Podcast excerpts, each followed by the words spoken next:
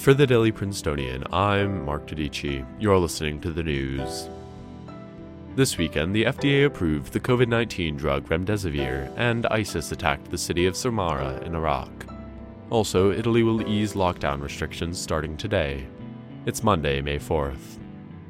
The COVID 19 drug remdesivir will become available in U.S. hospitals this week after the Food and Drug Administration approved it in an emergency measure on Friday. Gilead Sciences, the drug's creator, has donated 1.5 million vials to the US government, which is enough to treat 150 to 200,000 patients. Remdesivir shortened hospitalized patients' recovery times by 31% in a large global study conducted by the US National Institute of Allergy and Infectious Diseases.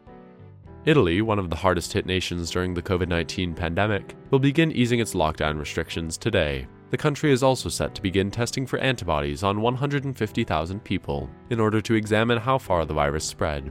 Researchers are still investigating whether those who have had COVID 19 have developed protective immunity to the disease, and some virologists worry that a positive antibody test might embolden individuals to return to normal behavior when there is still a risk that they might contract or transmit the virus.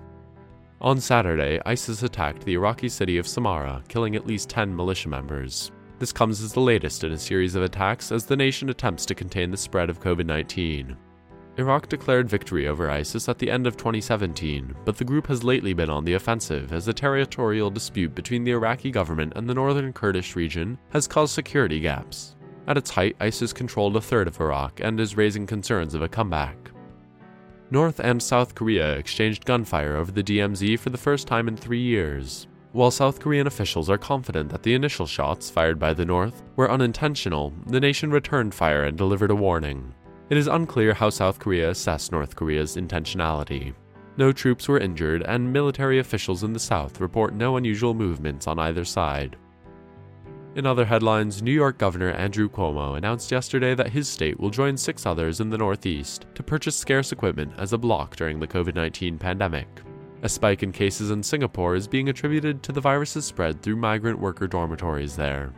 And Canadian Prime Minister Justin Trudeau announced a ban on military style assault weapons Friday, less than two weeks after the deadliest mass shooting in the nation's history. The ban covers 1,500 models, including the AR 15, said Trudeau. Quote, You don't need an AR 15 to bring down a deer.